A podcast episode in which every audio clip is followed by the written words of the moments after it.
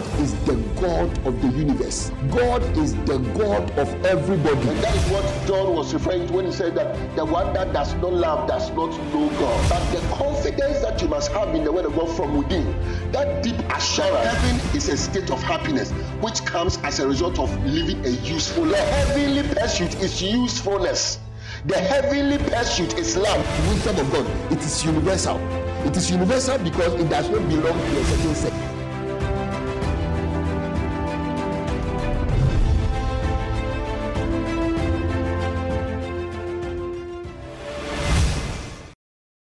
Thank God for the opportunity that He has given to us. I want to share something with us that I've been meaning to share for a while. It was actually supposed to be one of the messages of the previous special program. In the last two, I wanted to share this as part of it, but time did not permit us to do so. And this morning, I feel led by the Lord to share it with us. Amen. And I pray that it will help us in our walk and to give us more clarity and help us to appreciate what it is that the Lord is doing in us and also in others. Hallelujah. John chapter 1, verse 43.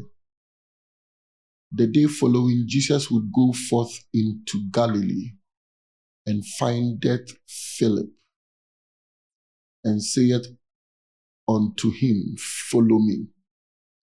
Now Philip was of Bethsaida, the city of Andrew and Peter.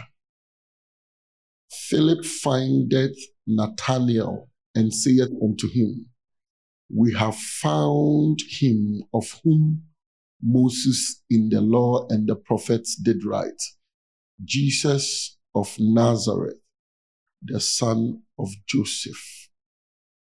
And Nathanael said unto him, Can there any good thing come out of Nazareth? Philip saith unto him, Come and see. Now, before I continue, let me elaborate a bit. So, Jesus is in the process of gathering his disciples. Amen. And the disciples, remember, are supposed to represent the church. So, all the disciples of the Lord represents the church in its complex form. Okay. And then also, all the disciples put together represent one disciple in the Lord.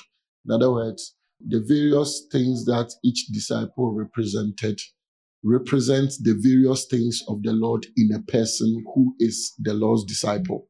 You understand that? So it means that if you are a disciple of the Lord, 12 things must be in you. Yeah, that's what it actually means. And these 12 things represent the 12 disciples of the Lord. So Jesus before had encountered Peter and Andrew. Okay. Now he goes on to encounter Philip. Now, after Philip, he encounters Nathanael. But Jesus' encounter with Nathanael is as a result of his encounter with Philip. In other words, it was Philip who went to bring Nathanael. Hallelujah. So Philip goes and tells Nathanael that we have found the one that Moses and the prophets prophesied about. Jesus of Nazareth, the son of Joseph.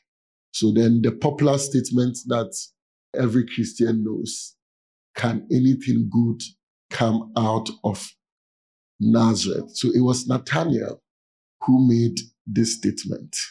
Amen. Yeah. So after he asked this question, Philip now tells him that he should come and see. Hallelujah. So Philip had an encounter with Jesus, and then he went on to bring Nathanael to also come and encounter Jesus. Amen. Amen. Now let's continue. 47. Jesus saw Nathanael coming to him and saith of him, Behold, an Israelite indeed, in whom is no guile. An Israelite indeed, in whom is no God. Remember, this Nathanael had not met Jesus. Do you understand that? But as he was coming, Jesus saw him, and this was Jesus' testimony of Nathanael. He called Nathanael an Israelite indeed. Amen. So, two things an Israelite indeed, in whom is no guile. Now, the word guile there is deceit. Okay? Deceit. Like the scripture says, Who shall ascend the hill of the Lord? Who shall stand in his holy place? He that has clean hands and a pure heart, who has not lifted up his soul unto vanity, nor sworn deceitfully. Now, there's something important there that we'll take note of. And so, an Israelite in indeed, and one in whom is no guile. There is no guile in his mouth. There is no guile in him. An Israelite indeed, and in whom is no guile. Now, if Jesus speaks and calls one an Israelite, then you must know that it is not our kind of Israelite. So if a normal human being says you are an Israelite, it means that of natural descent, you are from Abraham. You get the idea? So normally an Israelite by natural people is those that are born Jews. Amen. But when Jesus called Nathanael an Israelite, he was calling him a spiritual Israelite, one who is an Israelite in the spirit. Hallelujah. One who is an Israelite in the spirit. And that's Jesus' testimony of Nathanael. Hallelujah. And in order to explain well, he said that in one who is an Israelite in spirit is the one in whom there is no deceit. Is the one in whom there is no deceit. Now, deceit has to do with falsehood, right? Falsehood, telling that which is false. But it is not just telling that which is false, because it's not just that you have said something that is untrue, but there is an intent behind your telling that which is false. So if you mean to deceive somebody, yeah, you tell that which is false with the intent of leading the person astray. Is that okay? Yeah. Now, spiritually speaking, it is similar. If there is deceit in someone, then means that the person is sticking to that which is false because of an evil intent. The person is sticking to that which is false because of an evil intent. Now, if the person is sticking to that which is false because of an evil intent, then it means that there is the presence of truth with that person.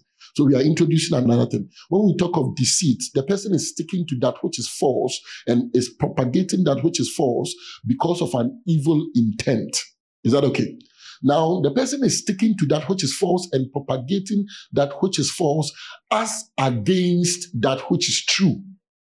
So, in the presence of truth, the person holds on to that which is false and sticks to that which is false, and there is a reason for it.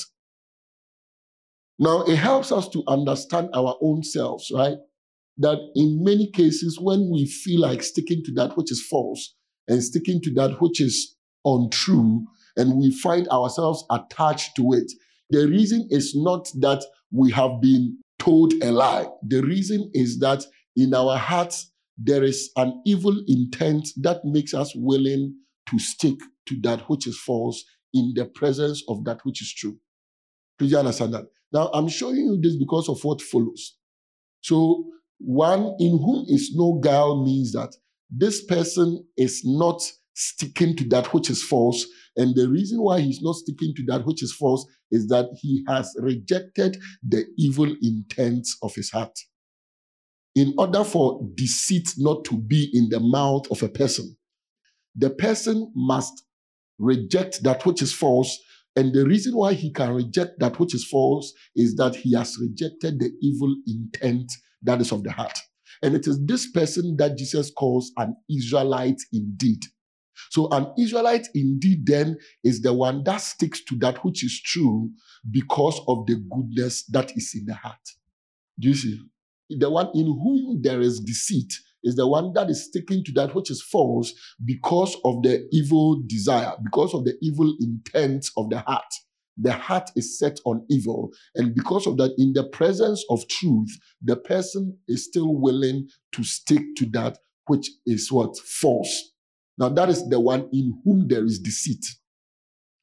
Do you understand that? Now, the Bible explains this in the New Testament, where he says that we should not just be hearers of the words only, deceiving ourselves. So the one in whom there is deceit is not just the one that is deceiving others, but it is the one that is deceiving himself. And that is what James was referring to that we should not just be hearers only. If you are hearers only of the truth, then it means that even in the presence of the truth that you have heard, you are sticking to that which is false because of your evil intent. Do you understand that? But he says that we should be doers of the word. The one that is a hearer only deceives himself. And that is the one in whom there is guile. He sticks to that which is false because of the evil intent in the presence of that which is true. Now, the opposite is the Jew, or the opposite is the Israelite, the one that sticks to what is true because of the good intent of the heart.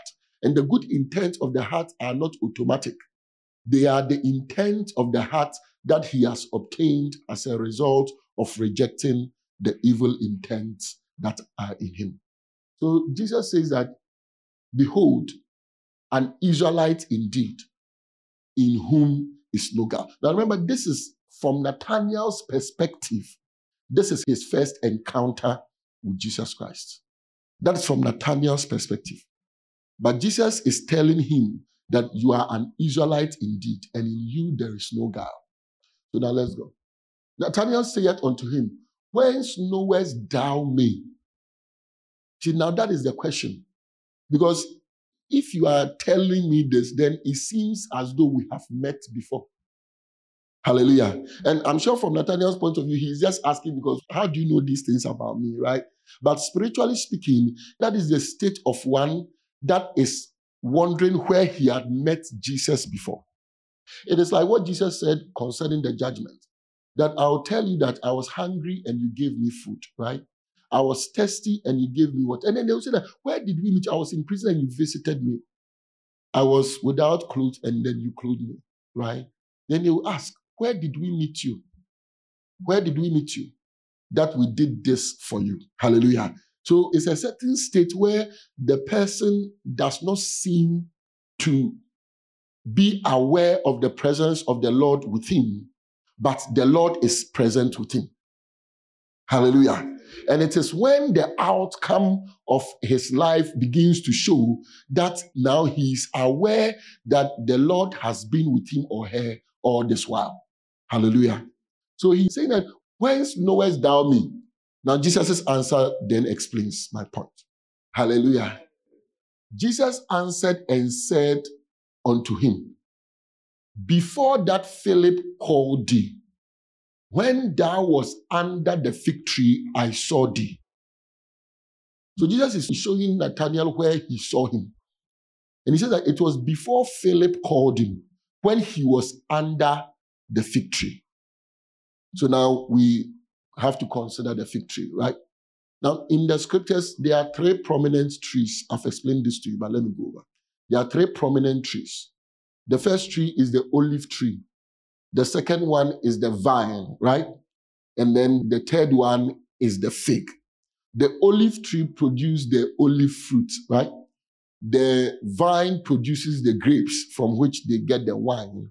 And then the fig produces the fig. Hallelujah. All right. Now, the olive is what is used for anointing, right? The anointing oil. The oil that is gotten from the olive fruit. And it is because of what the olive tree represents. If the fig tree had represented what the olive represented, would have used the fig fruits to do the anointing oil. Do you understand that? But it is because of what the olive tree represents. And the olive tree represents the highest heaven. Remember, there are three heavens, right? There's the highest heaven, there's the intermediate heaven, then there is the lowest heaven.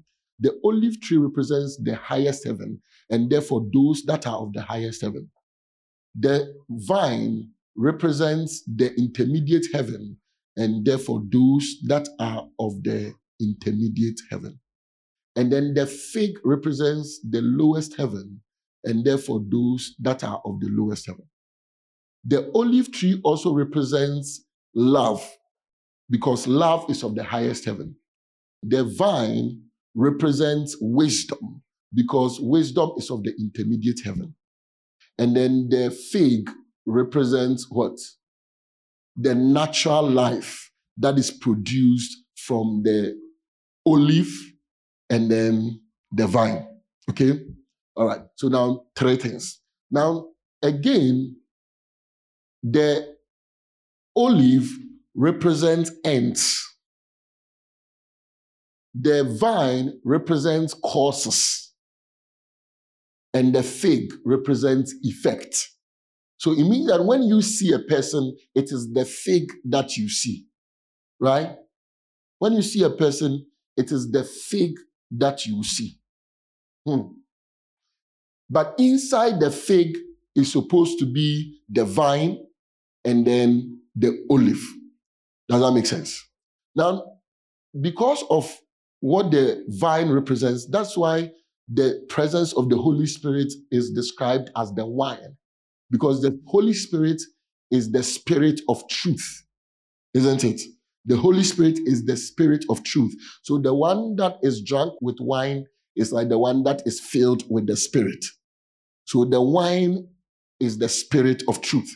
And the spirit of truth is equivalent to the wisdom of God and therefore forms the intermediate place. Now, when there is love in a person's heart, that love translates itself into wisdom. And when there is wisdom in a person's heart, that wisdom translates itself into action. The love in the heart is the olive, the wisdom is the vine, and the action that is produced out of the love and the wisdom is the fig. Now, this one that I've explained to you, the person must descend from spiritual things into action. Well, we are in this world. If you are spiritual, you must act, right? It is the actions that contain your spirituality. That's why there's no spirituality with a life that corresponds to it. You understand that? So, with what I've described, it's like acting from top to bottom, acting from what is within you through your body. Is that okay? Now, when a person also must ascend, the first that the person must encounter is the fig. And in this case, the fig represents the natural life that we must live in obedience to God when we come into contact with the truth of God's word. In other words, when you hear doctrine, that doctrine we have learned here, you heard it in the natural because you heard it with your physical ears, right? Now, that natural hearing must lead you into a certain life, a certain life in obedience to God. Now, this life is the life that when you begin to live well, you are introduced into temptations. But in the time that you are introduced into temptation, the man that is in such a life and is struggling to apply himself to the word of God. Remember, this one, this fig where you are trying to ascend, there is in it some form of struggle because it's a battle against your own self. Is that okay? The initial fig that I described is a fig without struggle, where because you have ascended, acting from spirituality outwardly is an easy thing because your heart is already inclined to the Lord. Now, this other fig that I'm talking about is where the person is fighting through the word of God to incline his heart to God. And in this case, there is some form of struggle. Hallelujah. The Bible talks of Jesus Christ on the cross and he said that, My God, my God, why hast thou what? Forsaken me. And many people misinterpret this to mean that on the cross, because of the sins of Jesus, the Father could not look upon him. So he had to turn his face away from him, meaning that his wrath was so strong that he had to forsake. Right? It's a misunderstanding. Okay? The argument here has to do with the one that is in temptation as a result of they applying themselves to the word of God they have heard in the natural. And the feeling that they are alone and without God in such application. It is like a struggle that you are left to yourself to struggle before you can find God. Hallelujah. And in that struggle, it seems as though God is far from you and God has turned himself away from you.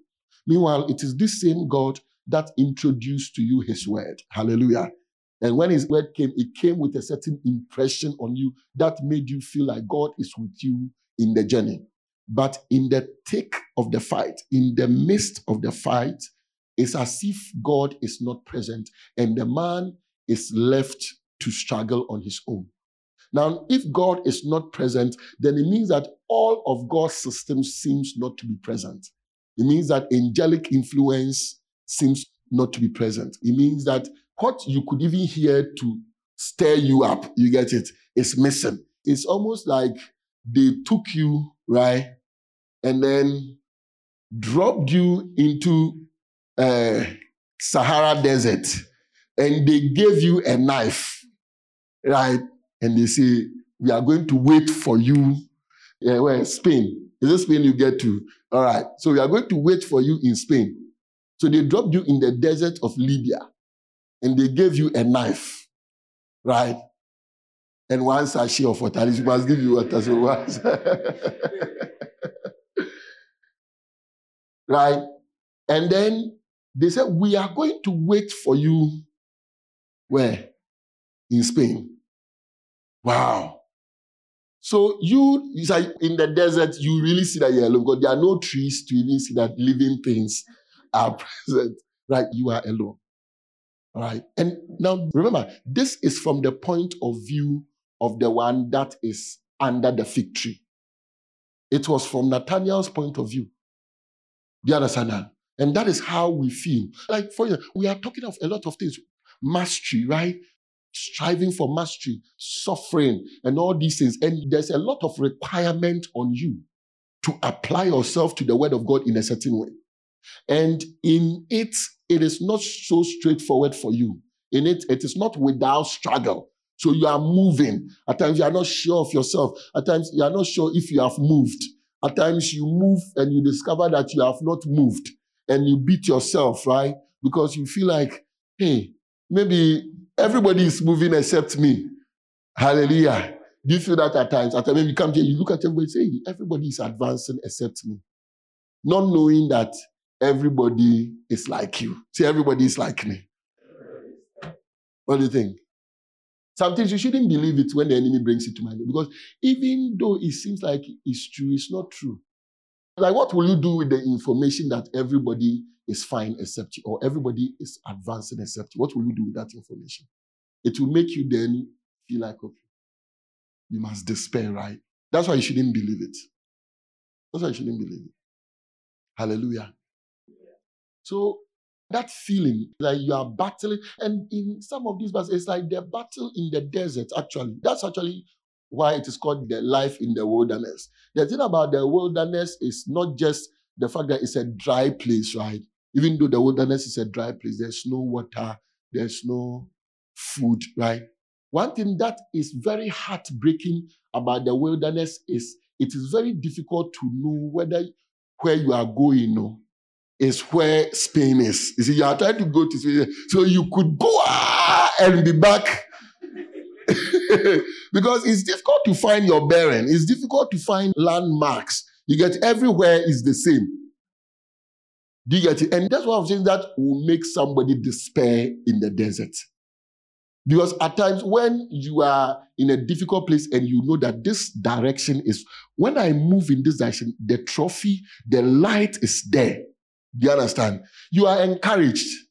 Like steals on the ear the distant triumph song, right? said, Hearts are brave again and arms are strong. When you feel, but in, in the desert, it's not like that. In the desert, there is no light at the end of any tunnel. at least from your point of view, there's nothing like that. And that is how at times the Christian struggle can be in our attempt towards mastery. And that is why at times it is lonely. Hallelujah. So that's one thing that makes people despair in the desert. So when you look left, right, front, and back, they are all the same. So you don't have energy to move because you fear that the move that you are going, it will be a waste of. So you lie down. right? And you wait for death. Because if you go left, you are, where is left going to? If you go right, where is right going to? I tell you, you even think you are going forward. It was the forward you saw. Maybe when you got up, like you saw forward, like you say you are going, but maybe something, something, sir, now you are facing here. So your forward that you thought now you saw that you're going, you are, you are rather going backwards. Hallelujah. And that's how the spiritual life can be, the attempt to become spiritual can be at times. It can be like this desert experience.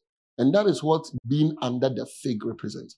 But it is called a fig in this case because then, even though Nathaniel seems not to have known Jesus, who saw him when he was under the fig tree? And spiritual things, remember, to see is not just to see, it is to be with.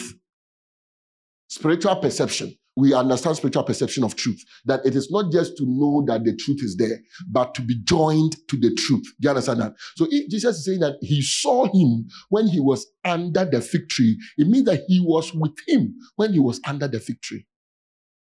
Just that Nathaniel could not see. It is because Jesus was with him. That is why he could tell Nathaniel that he has been successful and that indeed he is an Israelite of Israelites, and in him is no guile. Even though Nathaniel felt like he was under the fig tree alone, the Lord was with him there. But those that are under the fig tree in such situations are not actually permitted by the Lord to see that he is there, but he's there.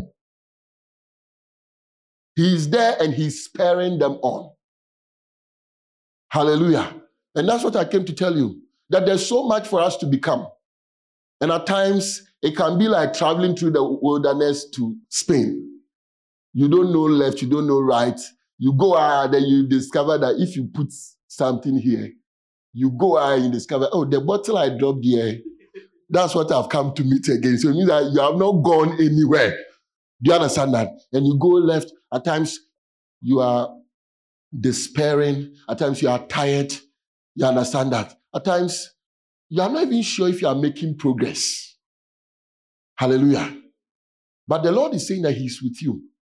And so the key thing about being in the wilderness and trying to become spiritual, trying to ascend, is to not give up. That's the key requirement. Hallelujah. That's the key requirement. That's the key requirement. One day, I was meditating on the nature of the attempt to ascend. And then a picture that we normally see, right? It's a funny picture. The Lord brought that picture before me. I said, wow, this is it. It's that picture that this small boy has come back home, right? And then they've written that this is how legends return. It's like, like and he's looking like he's uh, like dirty all over. It's like this how legend, and that was a picture that came to it. And the Lord said it's a muddy experience. Hallelujah. It's a muddy experience. Have you been caught in the mud before? There's this video that the guy was trying to move and then he slipped and went and entered the gutter, the inside of the gutter. Have you seen that? Yeah, that's how moving in the mud is. Moving in the mud, if you don't move, you are safe, right? But when you attempt to move into safety, then pa, then you fall down, then you try to get up, then pass. So by the time you finally claw your way out of the mud, you are a legend. Hallelujah. And that's the spiritual experience. So the key thing is that we don't give up. The key thing is that we keep moving. If we move and move and move and move and move and move and move and find out that we are standing in the same place. How many of you thought that you have made spiritual progress, but certain things inside your heart, when they came out, you realize that you didn't go anywhere. Has it happened to you before? Wow. The Lord is saying that He's with you in that. Hallelujah. The Lord is saying that He's with you in that. And this is one of the things that the Lord said unto Joshua that blessed me so much. See, and it was the time that Moses had made transition from himself to Joshua. And remember, Moses is the word that we must obey, right? But before the word can transition itself into Joshua, we must apply ourselves to it. Do you understand that? And because of that, Joshua represents the one that shared the promised land, that divided the land to the people. So the word, which is Moses, holds the promise of the promised land. Do you understand that? Joshua means that we have now obtained the state that makes us able to access the inheritance that is in the promised land. You get it? And the Lord told Joshua that just as he was with Moses, do you understand that? He shall be with him. In other words, it is the same word that instructs you to make your journey into the promised land. Is the same word that will also deliver to you the promised land. You understand that? And at times it may seem like, where is this word, right? But the Lord says that just as I was with Moses, I shall be with you. You know that song? Merin power. Makame huntem se. Mihara nemebuau. Good. Mempaba. This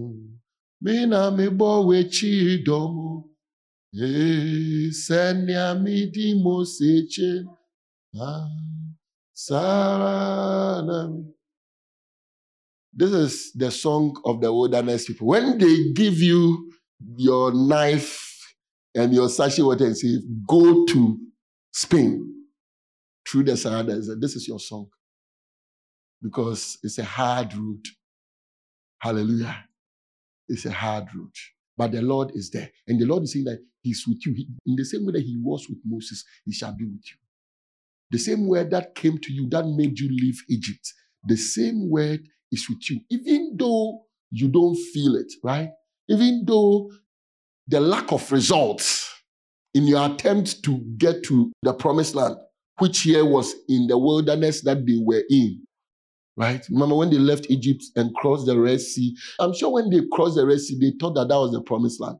And that's some of us, our experience. When we are blessed by the word of God, wow, wow, this is it. We have decided we are living. So that living Egypt, which is a conscious decision to live your life in a certain way, right? That is the baptism in the Red Sea. Do you understand that? So say, TC, TC, that smote the sea and that safely oh. You remember that there are two seas, and both of them the Lord smote. The first one is the Red Sea, the second one is the Jordan. And both of them the Lord parted so that they could go through. Yes, and so at times we think that, hey, Red Sea means promised land, right? Then we discover that there's a wilderness. And remember, I've shown you the wilderness, there's no water. So it's like, well, no water, it's not like you don't know the truth. Oh. But the life giving aspect of the truth, which normally at times, you see how the Israelites, when Moses came, see, Moses did wonders and this and they say, Charlie, we are going, we are going to heaven to enjoy. We are going to. so they started. That, you see, that's how the journey is when the word of God comes to you, like because God parts the curtains a bit and shows you the life shows you what you can become, right? It's like how the rugby is. You know rugby or American football, right? The end is that you cross the line, right? But the people that will be trying to stop you. That's the idea. So we see the promised land, right? Wow. So they are living. They are living. They are living. Then they saw Pharaoh pursue. So oh, we are dead. Right? And remember how they left. When they were living, this was the feeling. The Lord smote the firstborn sons of Egypt, including that of Pharaoh, right? And then the Egyptians came and said, hey, take, like, take our silver, take our, go. We are going now, right? Then they saw Pharaoh and say, hey, we are dead. Then Moses parted the sea. Then they went through. I'm sure when Pharaoh fell there, they said, ah, this is the enemy we have known. This is our enemy we have known. Pharaoh, we are done. Like not knowing that the wilderness is there. Not knowing that the wilderness is there. Sometimes we see what the word of God promises us, and our eyes are opened a bit to the glory of it. But the problem is that we do not realize that it is through tribulation that we enter the kingdom of God. And we must keep pushing never giving up. Keep pushing. Even when it seems like the Lord is not there. Some of us, when we can't feel the Lord, it's a sign that we must give up. Like Jesus when he said, My God, my God, why has thou forsaken? me?" Hey, please. Centurion, whatever, please remove the. like I could sense my God with me as you were whipping me and all that. So I knew that I was not alone, right? That's why when he came to arrest me and they cut one of you, I said, hey, please, let's put the ear back. Let's God is. But as I can now sense that God is not with me, please. Or if you even call them to bring him down from the cross. He now, you, you you realize, have you watched that realize the, the nails are coming out. The nails, Jesus said, no, I won't do it again. Because my father, my God, my God is not with me. And that's how, that's how we feel like. So, in the midst of temptations and struggle, when we don't sense God, it is a sign to us that this is the time where we down tools. Right? But it's also a sign that you are at the brink. Because just when you win the battle, this is the feeling that you have. Just when. Like I was listening to the story of somebody who went to Spain through Libya. So they went through the Libya. I think now where they got to is there you have to still cross a sea before you get to Spain, right? So like that was it. Right? They, like now they enter this and they said they see they put in the boat and there's a, there's a compass, something. And the one that is driving is just going. So it means that you could just go and enter the proper big sea, right?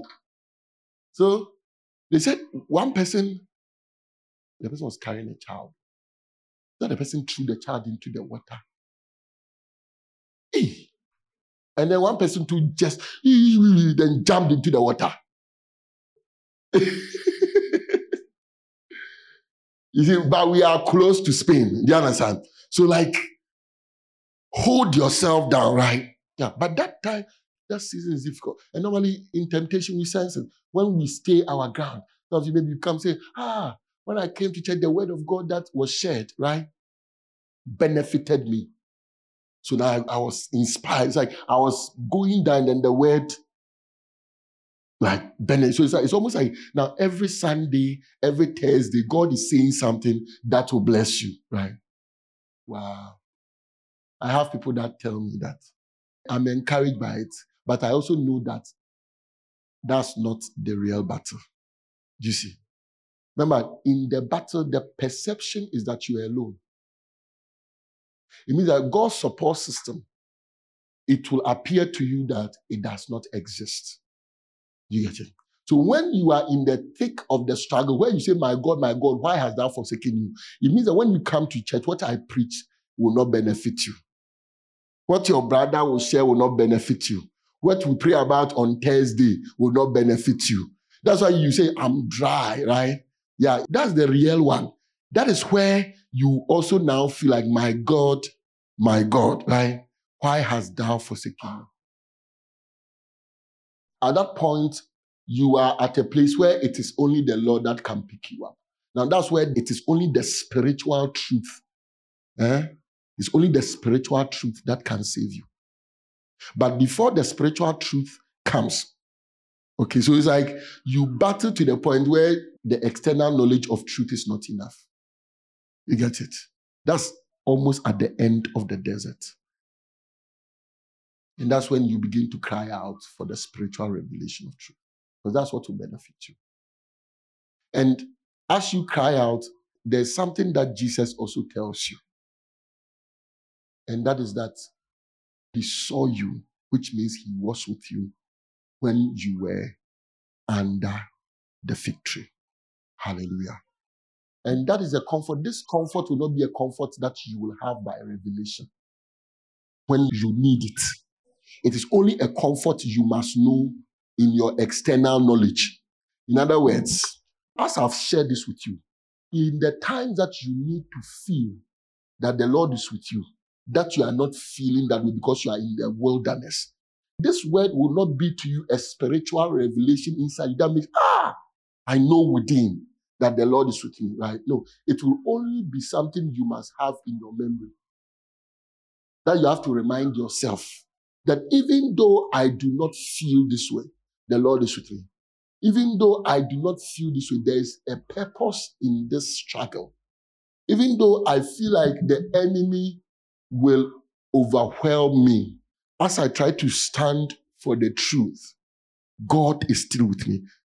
The time that you feel emboldened and strengthened by the Lord is the time that the battle is over. Hallelujah. But there must be the comfort that comes to us in that knowledge that God is with us, even though we cannot sense Him. Hallelujah. And that is what Jesus was trying to point out to Nathaniel. And this is very important. Otherwise, we'll jump into the sea when we are almost in Spain. Do you see? We will give up, fall down in the wilderness, and wait for death because we don't know whether going to the right, going to the left, going forward, or going backwards will bring deliverance to us. Anybody that is striving for mastery must experience this from time to time. In other words, this is the path into the promised land. There is a wilderness. So you go through the wilderness so that you will enter the promised land. Does that make sense to you? Yeah. So then we don't give up because of the dryness. I've been trying to pray. I've been trying to preach. When the enemy is going to tempt you, there are preliminary things that he throws at you. I've been trying to pray, but I can't pray. I've been trying to study the word of God, but I can't study the word of God. So now you are coming down, right? Then the temptations become strong. Hallelujah. So when you come pray, you force yourself to get some prayer. Because like when you have malaria, you get it. And they say eat so that you can take your medicine, then you'll be well. But you can't eat, right? But we say, Charlie, just put the food inside your mouth and swallow. Put it inside your mouth. It's like force feeding a dog. This one I was force feeding one of my puppies. The shit in mama cannot know what to say. The dog wants to do it by the only option is to swallow, is to swallow the thing, right? Yeah. So you feel ah, like me on a normal time when you have not even tried to pray, it is the Lord that draws you into your closet. You understand? You wake up with a song. You understand? You feel moved and then you just need that and then God takes over. You understand? But when in the wilderness, when you try to pray, there's nothing. You just want to sense more God so that you'll be encouraged to continue, but you can't sense anything. But you pray. You understand? You go into the word anyway. That's you dragging yourself. Because these things are what will keep you when the enemy drops the final bomb. Because the bomb is coming. Hallelujah. Yeah. And in all of this, it will be as though you are alone. But the Lord says that when you were under the fig tree, He was with you. Amen. Now let's go. Nathanael answered and said unto him, Rabbi, who? Right now, Nathanael's eyes Billy. Nathanael answered and said unto him, Rabbi, thou art the Son of God, thou art the King of Israel. Now, this declaration is the declaration of one who has been admitted into spiritual things because of what they have been through in the wilderness. Is that okay? And Jesus will explain. Let's go. Jesus answered and said unto him, Because I said unto thee, I saw thee under the fig tree, believest thou? Hmm. Do you believe because I said I saw you when you were under the fig tree? making reference to the initial struggle. Please you understand that? And the fact that the struggle is over. Now look at that. Thou shalt see what? Greater things than this. Now remember who this is being promised to. It is Nathaniel. And the greater things that are available to the one who is approved spiritually because they have gone through the wilderness appropriately. Jesus said you will see greater things than this. Hallelujah. Wow. Let's go. And he said unto him, Verily, verily, I say unto you, hereafter Ye shall see heaven what? Open. This is what is waiting. In. Spain is waiting. Hallelujah. What do you think? Will be my soul. Hereafter, ye shall see heaven open. Now, you know, heaven is not just that we enter there, but the spiritual awareness that we have been looking for that sent us into the wilderness, that brought us under the fig tree in the first place. Heaven is the vine and the olive that we are looking for. Hallelujah. Heaven is the vine and the olive that we are looking for. Hallelujah. Ye shall see heaven open and the angels of God doing what? Ascending and what? Descending upon the Son of Man. Son of Man is the Lord according to what? The Lord according to the word. Now look at what Jesus is saying. Say hereafter, ye shall see heaven what? Open and the angels of God ascending and descending upon the Son of Man. Ascending. Now, ascending is to become spiritual. Is that okay? Descending is to act from spirituality. You understand? But this has to do with the Word of God. And Jesus is describing the spiritual experience that Nathaniel is representing here that there is the ascending, which is to actually discover the spiritual depth of the word of God, and then the descending, which is to act from those spiritual depths. It's like this. You see how that when you take the word of God in the letter, you can't see anything but the letter. But the spirit is inside it all. Do? The process of the fig tree brings us into that which is inside the word. Do you understand that? So that we perceive the spirit. That is what it means to ascend. That's what it means to ascend upon the word. Do you understand that? Now, when we get into the spirit, now you still see the word of God, but its interpretation is from the spiritual light that now you can see. Before the word of God was external to you through the fig tree, you migrate into the spiritual content of the word of God. That's when heaven is open to you, right? Then now, the same word which is before you, heaven descends upon it. Before the word was opaque, right? So now you make your journey into the spiritual discovery of the word. That's what it means to ascend. Now, when you have ascended, the word is no more opaque, it is translucent. Light now shines out of the word towards you. You understand that? And that is what it means for heaven to descend upon the Son of Man. That's what it means for the angels to descend upon the Son of Man. And this is what Jesus is saying will happen to Nathaniel. So the awareness that the Lord has been with you through your deliverance is not the end of it but the spiritual discoveries that await you. And Jesus said, These are the greater things. In other words, when you were under the fig tree, I was with you. But now I shall be with you in a greater way. Hallelujah. And that is the spiritual experiences that awaits the one that has overcome the wilderness. It is like going through the wilderness with Moses and now appropriating the inheritance in Canaan unto yourself through the ministry of Joshua. But the key thing here is that the Lord was with you and he saw you when you were under the fig tree. Say after me, the Lord sees my struggle. The Lord sees my efforts and he is with me in those efforts. The Lord sees my struggle and He is with me in the struggle. Hallelujah. Very important. Otherwise, the enemy will present to you a document that tells you that give up. there's no hope for you. You have sunk too deep. You have gone too far. You have taken too much evils upon yourself. And these evils, they will be with you for the rest of your life.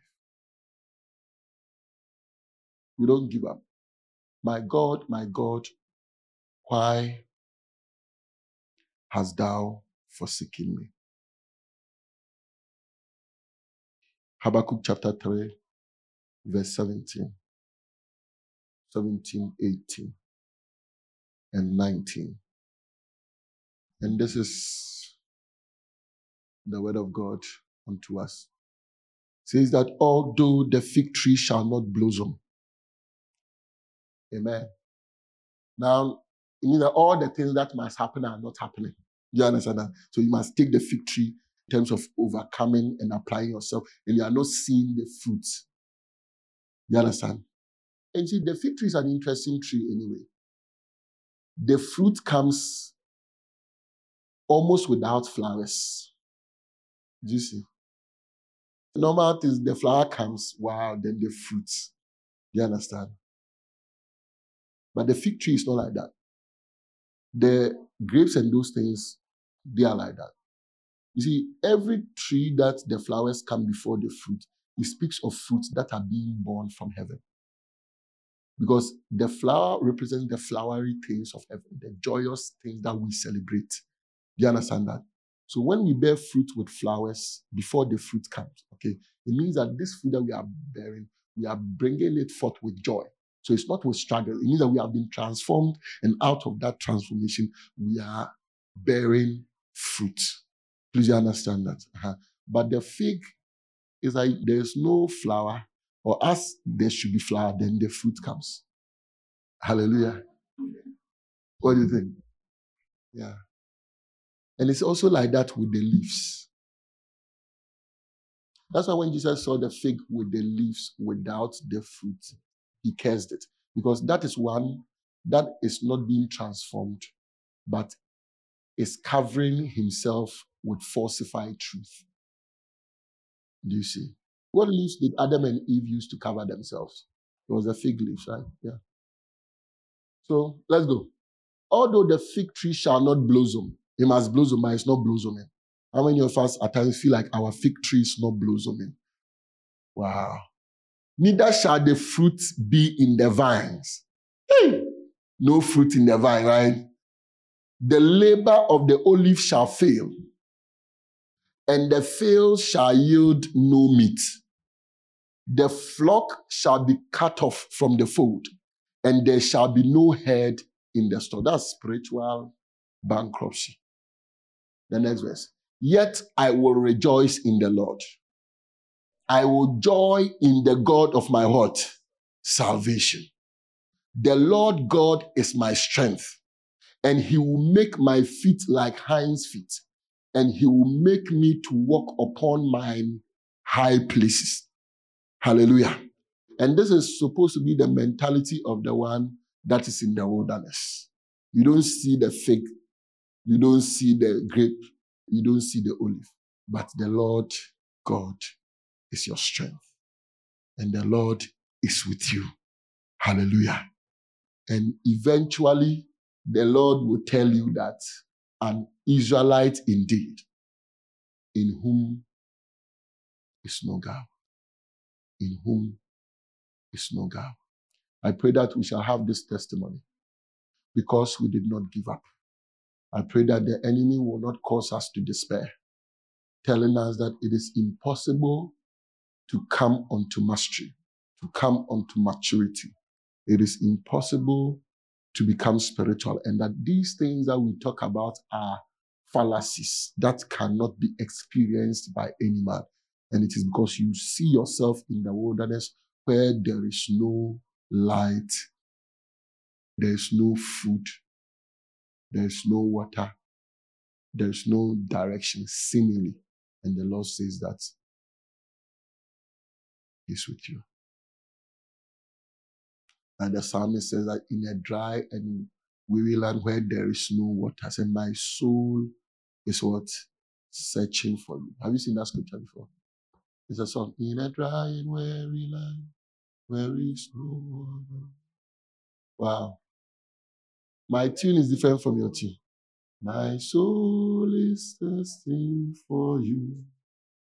I have seen you in your sanctuary, beheld your power and glory. My lips, oh God, thou art my God. Early will I see my soul tested for thee. My flesh longed for thee in a dry and thirsty land where no water is. To see what? Thy power and thy glory, so as I have seen thee in the what? Sanctuary. What's the sanctuary? You know the sanctuary is the word of God, right? Yeah. So look at the scripture again. Let's go. Verse 1. O God, thou art my God. Early will I seek thee. My soul tested for thee. My flesh longed for thee in a dry and thirsty land where no water is. To see thy power and thy glory, so as I have seen thee in the what? Sanctuary. So it is the word that promised this, right? And that is what we are searching after. And we are testing after. And we are not giving up. Hallelujah. And when you are about hitting gold, it will be as though you are lost, but you are almost there. So you keep fighting, you keep pushing. And when the morning comes, when the morning comes, you see that there has been a transformation. You see that you have gained the Lord in a way that is greater than what you thought you were even going to have. May the Lord help us so that we keep striving for mastery. So we know what the enemy is doing when he's trying to get us to stop pushing for mastery. Using our evils against us, using our mistakes against us, using our past against us, using anything that he can use against us. The key thing is to be relentless and to keep pushing, to keep pushing. If you find that you are lost, it is not a sign that you should sit there and camp in your lostness. It is a sign to begin to look for your bearing and to begin to keep going because the Lord is with you. Hallelujah. The Lord is with you.